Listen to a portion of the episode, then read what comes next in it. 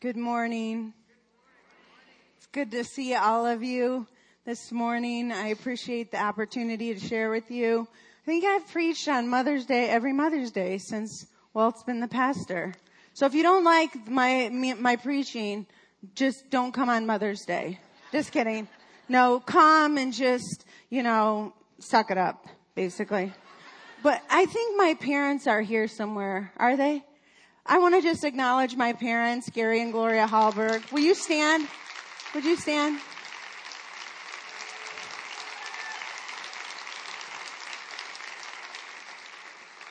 I think I said this last year, but I, I seriously do not think it would be possible for me to have had better parents. They were amazing. They are amazing parents. And I feel very grateful and blessed to be able to say that because I know not everyone can. So, um, thanks mom and dad for being so awesome.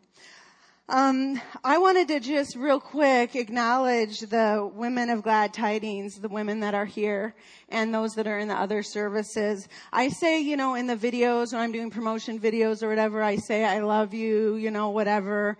And, um, I know that that word is used a lot, but I just wanted to let you know that I do love the women of glad tidings church.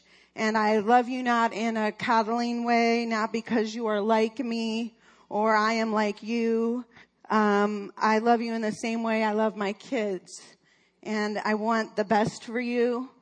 I want the hardships in your life to be less painful. I want the nearness of Jesus to help you. I want you to experience real transformation.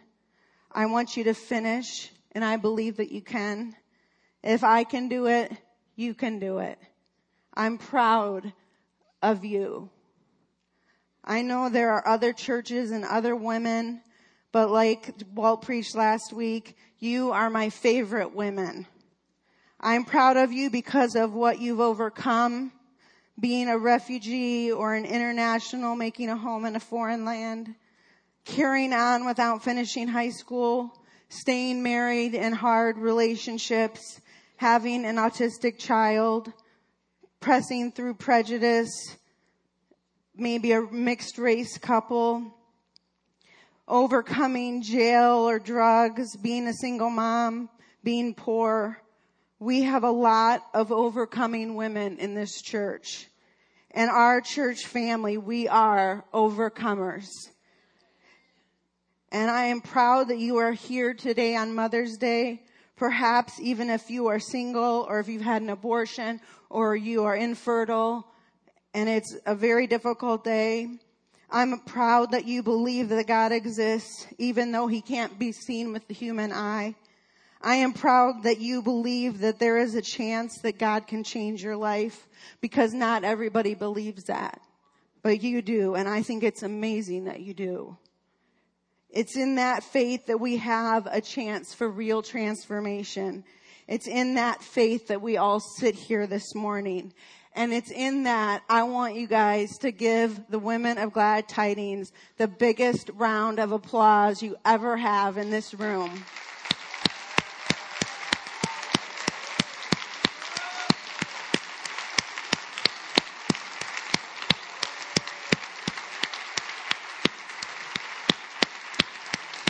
Come on.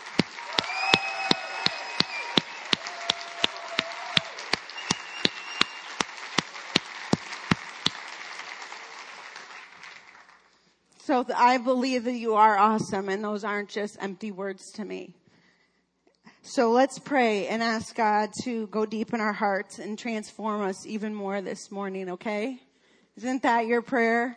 It's my prayer too. God, thank you for this morning. Thank you for everyone that's here, man, woman, and child.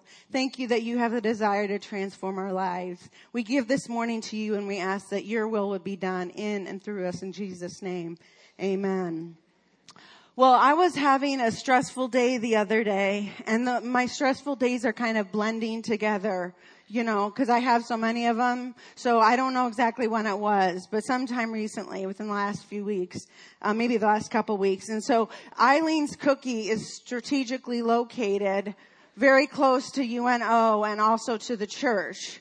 And so on this particular day, I felt that there was a strong need for me to stop in at Eileen's Cookies and get a monster cookie to help me make it through the day. And monster cookies, if you haven't had them before, are like peanut butter oatmeal with like M&Ms. They're like so awesome. So anyway, so I was there. And by the way, the price has gone up from $1.25 to $1.50, which really sinks. So anyway, um, so I was getting an, an, original cookie, and I noticed that providentially there was in the day old section a package of three monster cookies for two bucks. So I took that as the will of God, and I bought that package as well.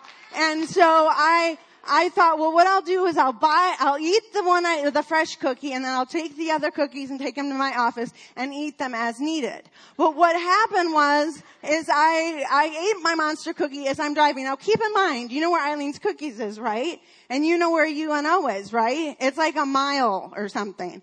And it's close, and one and a half miles, something like that. And so um, I ate my cookie, and then I opened the plastic wrap of the day old cookies, and then I continued eating while I was driving, and I continued eating and eating while I was driving. And by the time I got to the UNO parking lot, I had eaten three of the four Eileen's cookies. So I decided at this point, I might as well just finish it up. So I took the fourth I took the fourth Eileen cookie with me while I was walking up to my area at UNO. And so I had eaten four co- Eileen's large size cookies within probably a 10 minute period. So anyway, so I get home and I'm like, well, you wouldn't burn kids, family, whatever. I don't remember who was there. Hey, you wouldn't believe it. I ate four Eileen's cookies today. And, and Walt was like, how did you feel after eating four Eileen's cookies? And I was like, I felt amazing. I felt great after eating four Eileen's cookies. No problem whatsoever. So anyway, um, so I haven't, I've been keeping my eye open. I only buy the, the day old if they have three monster cookies. If it's a variety, I'm not interested in that. So, but anyway, um, the reason I'm not worried about that is a couple months ago, a few months ago, we bought this treadmill off of Craigslist. And so Walt and I went to pick up this treadmill off of Craigslist. And honest to goodness, this treadmill had to weigh a good 2,000 pounds. I mean, this was the heaviest treadmill in the history of mankind. And we're, the two of us are trying to take this out of the, a walkout basement and that has a steep incline. And I don't know if they were like under the water table or it rained a lot or something like that. It was like two inches of water with a 2,000 pound treadmill that we're trying to get up the hill, you know, to get in the car. And it was not pretty. Let me tell you that. So anyway, I was so excited to have this treadmill. And so I get on the treadmill and within the first week, I had knocked a hole in the drywall behind from falling off the treadmill backwards. So Walt says, he's like downstairs and he's like, what's up with the hole in the wall down there, you know? And I was like, oh, it's no big deal. I just fell off the treadmill. And, and he said, I'm not fixing that drywall until you learn how to stay on the treadmill. so anyway, so what I decided to do is I decided to do a strategy where I would, when I fell off the treadmill, I would fall to the side of the treadmill so I wouldn't hit the drywall. And, and so then about a week later, Walt sees this huge skid mark, you know, all the way down from my knee down. It's like a carpet burn. And he said, what is on your leg? And I said, well, I figured out how to fall off the treadmill in a different direction so that I won't, you know, knock another hole in the wall. So anyway, um, those of you who've been around a while, you've heard a lot of stories about my exercise failures, including crashing on a bike, coming in last in a race by 20 minutes, last in the race, spraying myself with pepper spray while on a run, and um, basically I have absolutely no athletic instinct. I will not be helping Mickey with this sports clinic thing that they've got going. I cannot keep my eye on the ball. Okay. I, uh, Walt has tried to teach me how to keep my eye on the ball. I cannot keep my eye on the ball. Okay. And if we ever have any type of event at church where you pick teams, I recommend that you do not pick me. Okay I cannot run faster than anyone I know, including our St. Bernard that Walt calls the hungry hippo. During my first marathon that I ran, a guy that was in his 50s, maybe 60, that was a stroke victim and paralyzed on one side actually passed me on the race, dragging one of his feet. And he was like cheering me on. You can do it. You can do it.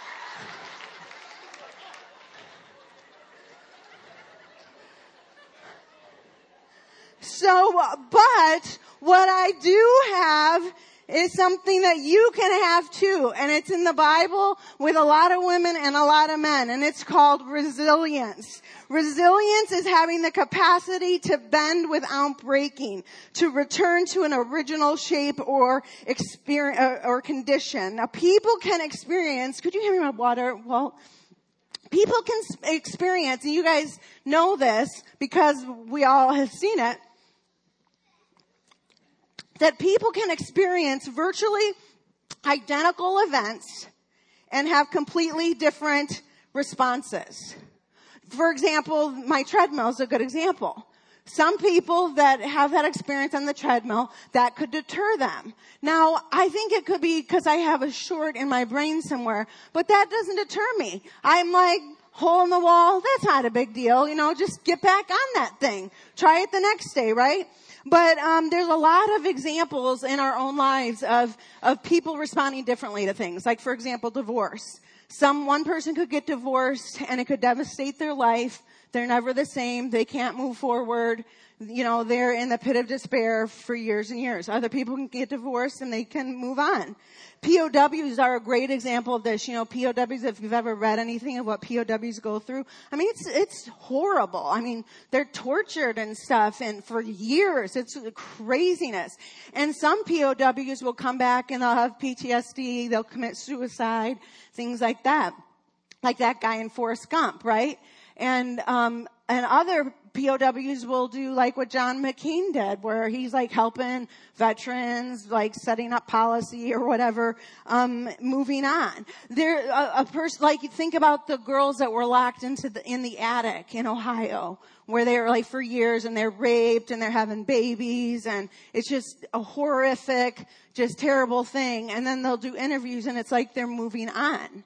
I don't know how, I don't know how those girls can move on. And then you'll experience another kid that has a boyfriend or girlfriend break up with them and they won't get over that for years. And they, they'll have so much trouble moving on from that. And you think, why the difference? Why are those two different people so different? Um, so 90%, 90% of people will experience at least one seriously traumatic event in their life. 90%.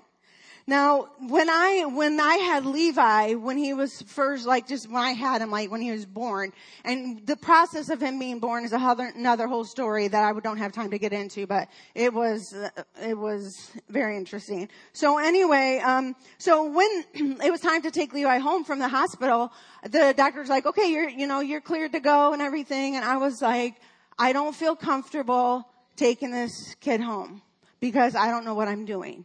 And he was dismissive. He was like, it's no big deal, you know, just make sure that they eat and they urinate and they, you know, sleep and that's all you have to worry about. Well, 24 hours later, we are in the emergency room because Levi wasn't eating or urinating. And the nurse in the room came in and said, uh, or came in and I said to the nurse, I'm like, look it, I told the doctor yesterday that I didn't know what I was doing, and that's why I'm here again. If he would have listened to me and given me instructions, then I wouldn't be here in the emergency room with a child that's not, you know, urinating or eating, you know? And, and so if it weren't, if it weren't for Dr. Dada and Ola, you know, Dr. Ola, um, by the time Anne was born, you know, it's a good thing because I would have no living children if it weren't for, you know, my doctors.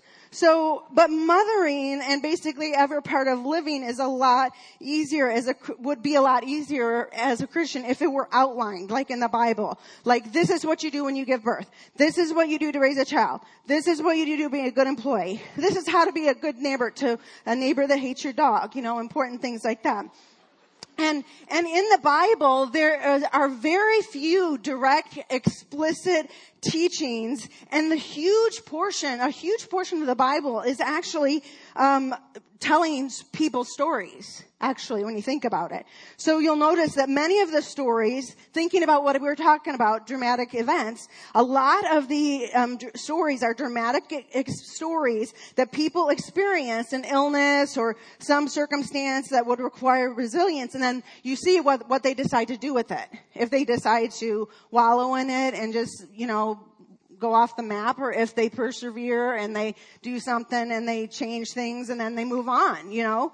And so instead of what we see in the Bible and what we need to look for are patterns in people's lives and in people's stories that teach us um, the good and the bad, you know, how we can learn, how we can learn to be a good mother, how we can learn to, you know, um, to do different things that it, that we have to do in our real, everyday, ordinary life right? And I think Mother's Day is a great day to talk about that because it doesn't get much more real than that because you can have some kind of, you know, you know, you can have awesome worship and I'm all for awesome worship and God can real, reveal to you what to do in awesome worship.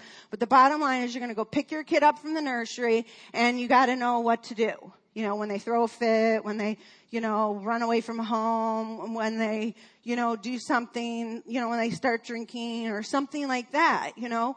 Those are hard situations that aren't explicitly lined up in the Bible, but we can look at people's stories and we can do that. For example, once again, resilience is a capacity to bend without breaking, to return to an original shape or condition. Now here's an example. David, right? David uh, commits adultery and he murders. Now that's like, now think about that. David committed adultery, had a kid from the adultery, and murdered someone. Okay? That's not just like, that's bad, right? And so what could he do? He could wallow or whatever, but he didn't seem to do that. He moved on from that horrific, horrible thing that he did that made God very, very angry. You know, he moved on from that and he was able to move forward. Peter denying Jesus. Mary Magdalene, who's like the, you know, the prostitute uh, strip club dancer character in the Bible, you know, that's a real person. And, and here she's done all these things that are like really bad and they're really bad. They'd be considered really bad even in today's culture, right? Just like David's story. And she's able to move on, move forward. And as soon as God touched her life, it's like, okay, that's the end. We're moving on. It's, it's really interesting. So I want to land on one woman this morning um, and I hate to, I, I, really hesitate to do this. I think most mothers say I try to avoid doing this because it's so cliche, but I do want to look today at the story of Mary, the mother of Jesus, in terms of these ideas. In terms of resilience, in terms of choices, whether to move forward or whether to stay stuck. So let's start with the Immaculate Conception, you know, think about it. The, uh, the uh, angel came and talked to Mary, but he, the angel didn't come and talk to everybody else. You know what I'm saying? So she's an, uh, has an illegitimate child in the culture that is not good to have an illegitimate child. Somebody say, I get it. So that's what happened to her. That's not pretty. And then after all this, after God is like, ah, you know, Jesus, you're going to the Messiah and everything. And then the baby is born in a, a barn, you know. And so that is a bad start to having this kid. And, and really, after like the second experience that I'm going to talk to, you don't even ever hear about Joseph. So it's like, I don't know if Mary ends up being a single parent or what goes on. But anyway, so this bad stuff goes on, but she has the Holy Spirit that's promised her stuff, so she doesn't stay stuck here and she moves on to the next experience. This, these lines are just moving forward. So this experience then is Jesus getting lost in the temple. How many people have lost their children? Come on, you don't lie to me. Okay, I have lost my children in Walmart more than the hands I saw. So uh, I don't know, I must just be a loser mother or something. We've left our children at church on multiple occasions, you know. So we figure it's good for them, builds their character. So anyway, so Mary loses Mary loses Jesus for like a day, and when she finds him, she's mad at him and says, listen, you know, she yells basically at him in the Bible, like, what did you, why are you doing this? This is getting on my nerves. This is a problem. And Jesus, you know, didn't say, Oh, I'm so sorry, mom. I'm so sorry to make your life so miserable. He was just like, I was about my father's business. And Mary has to deal with that, you know. And so I would not like that if my kid said that. Okay, so, so the problem is, is Jesus is just wandering around doing his own thing, whatever God wanted him to do. And here's Mary, you know, mother trying to, you know, rein him in and keep track of the kid you know? And so this is mary and she has to decide in the childhood in the years of raising jesus um, all those regular years school age years of what she's to do. How does she balance okay he's the messiah but i'm like his mother.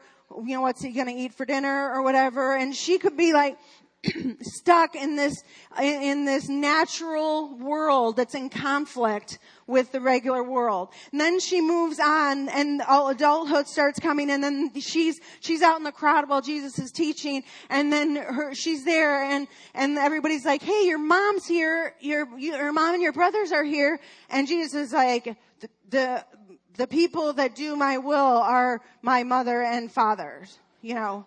So here's Mary who's gone through all of this illegitimate childbirth, birth in a barn, losing her kids, you know, trying to process all this. And then as soon as Jesus becomes an adult and starts doing his own thing, he basically ditches her, you know, and, and so she, she gonna be angry? Is she gonna say, forget it, my work is done? Is she gonna stay in this, in this process or is she gonna move forward? She decides to move forward. And then as she's doing that, um, all of a sudden Jesus starts not, isn't just ignoring, Jesus starts getting in the news. And the news about him is bad. You know, he's a liar. He says he's the Messiah and he really isn't. And we hate his guts and he, we think he's a big cheat and it's on CNN and all this kind of stuff. And so she, here she is the mother that has been through all this, right? Come on, you guys. And now here she is here and she, this is the mother and she could feel like a loser mother. She could feel like frustrated and angry at other people and what she ends up doing is she continues to move on.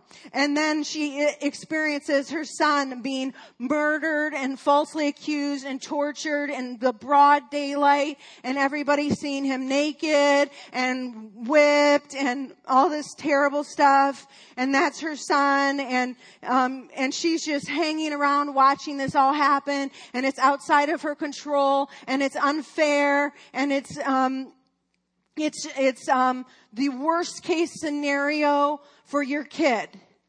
You know? This is not what a mother wants for her kid. And here she is. And she has to decide, am I going to be resilient? Am I going to bounce back to my original condition, to the condition that I was in when God Spirit came on me and anointed me and said, you're the person I'm picking to be the mother of Jesus. And then this is the amazing thing that happens. Jesus rises from the dead and goes up to heaven. So then he really ditches her. I mean, in a bad way. And she's just a regular person standing with all these other people that are watching.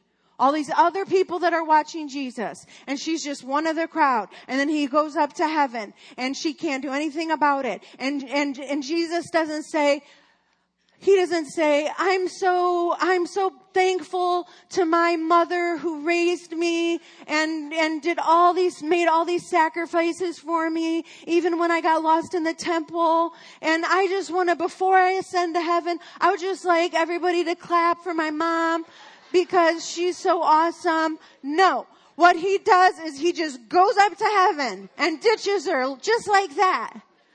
And this is the amazing thing about Mary. And there's a verse. This is the verse that comes up right after, right after the ascension. Can you put that verse up? By the way, I was supposed to be giving you references all along. There's references here. It's in the Bible. Just look, read the book of Luke, okay? So, So anyway, and then right after this, it says they all met together continually for prayer along with Mary, the mother of Jesus, and several other women and the brothers of Jesus.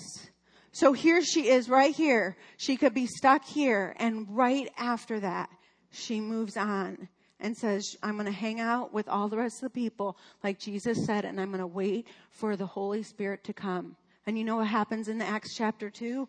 Acts chapter 2, the Holy Spirit comes. She's there with all the other, all the other people, the hundred other people right in as a regular plain old person in that room and the Holy Spirit comes on her. Just like the Holy Spirit came on her there because she pressed through being resilient all the way through. And then the Holy Spirit rests on her yet again, enabling her to move forward to the next season of her life.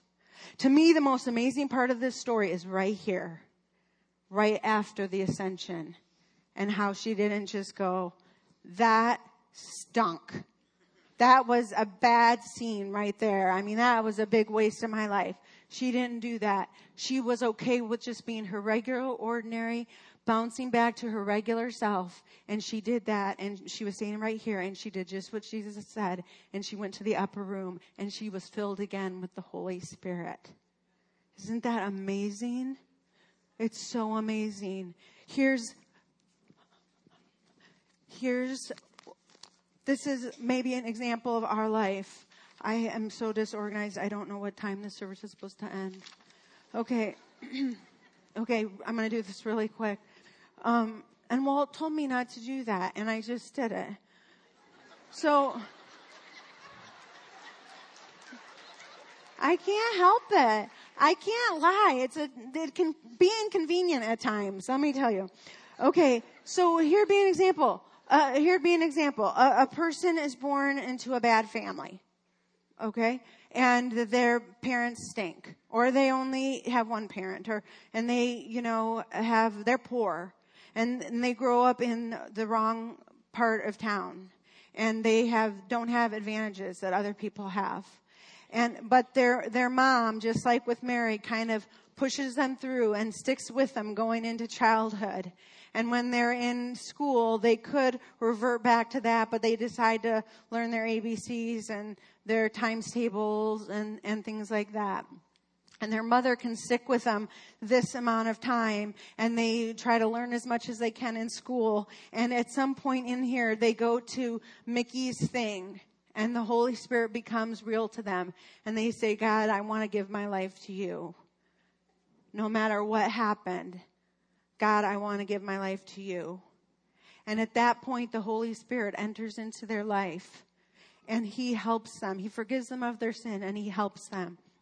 And they go on and they go on into high school. And maybe at that point, even though they became a Christian back here, they make a mistake. They, they drink alcohol at school or they sleep with their girlfriend at prom or they do something like that. That's something that not, doesn't please the Lord. And they could choose to just stay stuck here to, to not move forward because of, of their sin, because of their displeasing to God. But the only thing is, is that God, the Holy Spirit, and this is the thing I forgot to say, there's this partnership with, with the supernatural and the natural coming together. The supernatural is where God, the Holy Spirit, is resting on you and helping you and forgiving you and enabling you. And the natural part of it is how God created you, how you were born to build new cells. Your mind was born was created to be renewed, to build new pathways and all this kind of stuff. So there's this spiritual nature and there's this natural nature coming together to be renewed. And so he, they make a mistake, but they per- persevere. They for, receive forgiveness from God and they, and they move on to the next point and they decide to go to college and they change their major 17 times and and they don't have scholarships after they change their major to the fourth time. So all this kind of stuff, but they meet, some, they decide, even though it's hard and even though I want to quit, I'm going to, I'm not going to stay here and the Holy Spirit's power is there to help me in cooperation with my natural strength where my mind is able to learn and I can move forward. And then they go on to having their, their family. They get married and they have children and the challenges of that and the weight of raising a family and the pressure. You lose your job. You're trying to buy a house you are trying to navigate all the pressures of life, one of the most stressful seasons of life when you're navigating all that. And you can, you can get crushed by the weight of that and the pressure of that. And then you can, but then he decides to move forward and be resilient. And he comes to this place and there, and it's at the end of his life and he says, God has been good to me. Look at where I started. Look at what he's brought me through. And I can move on to to see Jesus Christ at the very, very end. That's what our God can do.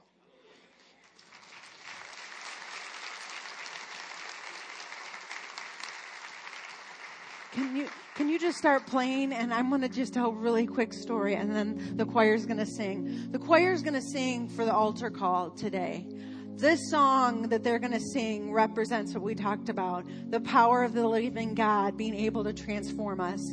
So, um, so I'm going to just tell a real quick story and tie it together, and then our altar call is going to be them. And as they sing, it's going to be our worship to the Lord and His and His power to keep us resilient and change us over the course of our life. But I'd never gone anywhere for a, for a marathon other than just around town, but I wanted to do a cool marathon, so I went to the Chicago Marathon, and it's one of the largest in the world. They have about 45,000 runners, and and at the start of the race, people were already sweating, which is a bad thing. That means the temperature, the starting temperature, is too high. You shouldn't be sweating before you're running, and it was very humid.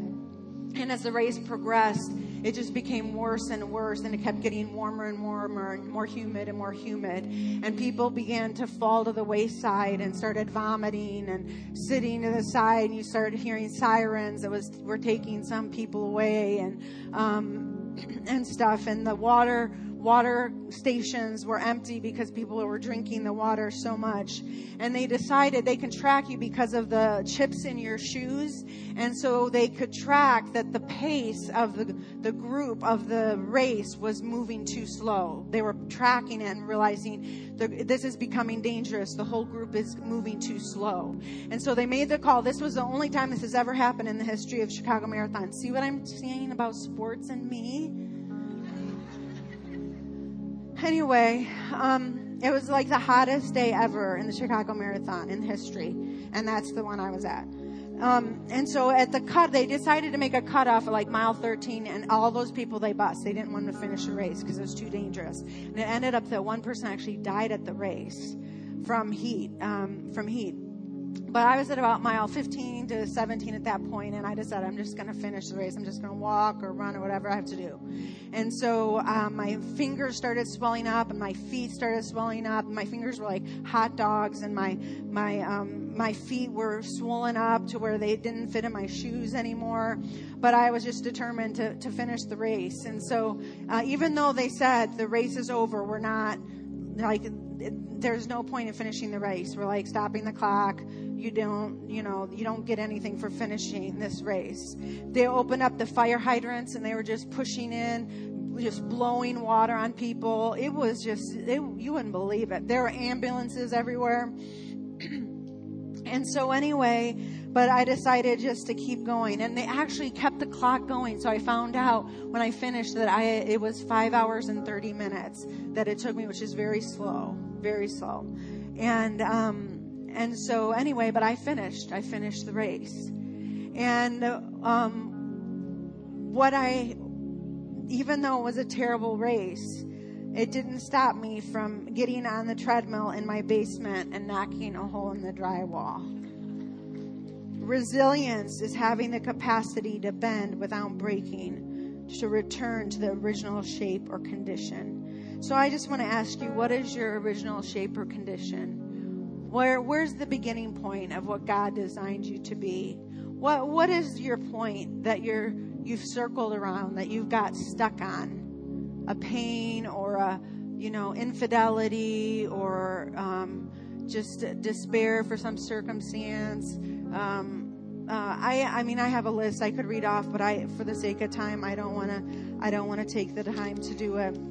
But we're, uh, we can all be stuck somewhere. And there's this partnership of the spiritual and the natural coming together. God's Holy Spirit helping us and us coming into cooperation with Him. So I'm going to just have the choir sing this song. And uh, at about the middle point, it begins to talk about um, the process of God helping us move forward. And when we get to that point, I just want you to just, in your spirit, rise up and just receive that and claim that for your own life, your everyday, ordinary life. So the choir is going to sing that, and just about halfway through, you'll notice. But just read the words and think about the story. Think about what God has done to enable you to be changed by Him. Some of you this morning, ladies in particular, need to know this. Four enough is four days is long enough to be in the grave. Lazarus was dead for four days and things were starting to stink and he was stuck. Some of you feel you're, you're stuck. You're in a place where you're stuck and you can't see it changing. But by God's Spirit, He wants to give you a resilience. He wants to give you the ability to bounce back, to come forth, and to move on this morning. Father, I just thank you for everybody here today, for mothers, for women, for everybody here, God. God, I pray that you would do for each one of us. What you did for Mary, the Holy Spirit came upon her at the beginning, the Holy Spirit came upon her again later on in her journey. God, we pray that your Holy Spirit, God, would just come upon each of us in such a fresh way that the natural and the supernatural come together and create this supernatural resilience in our lives. God, thank you for Mary's example. God, thank you for, for speaking through your servant, Carrie, this morning. Bless her. God, continue to give her incredible resilience. Lord, we thank you for her in Jesus' name. Bless every mother here today, we pray. In Jesus' name, amen. Amen.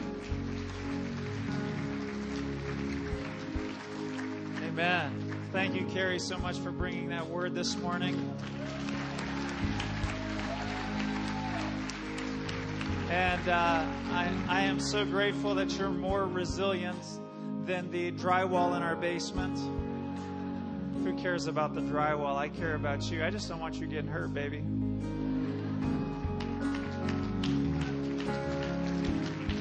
All right. We're going to dismiss, and as we do, we're going to invite our prayer workers to come. If you'd like prayer this morning, maybe you just feel like, you know what, I'm just stuck here at this place. I need God to touch me this morning. Allow us to pray for you. If you're not sure where you're at with God, you're kind of, I think I'm lost. Uh, I don't know that I'm right with God. We'd love the opportunity to pray with you this morning. God bless you. Have a wonderful Mother's Day.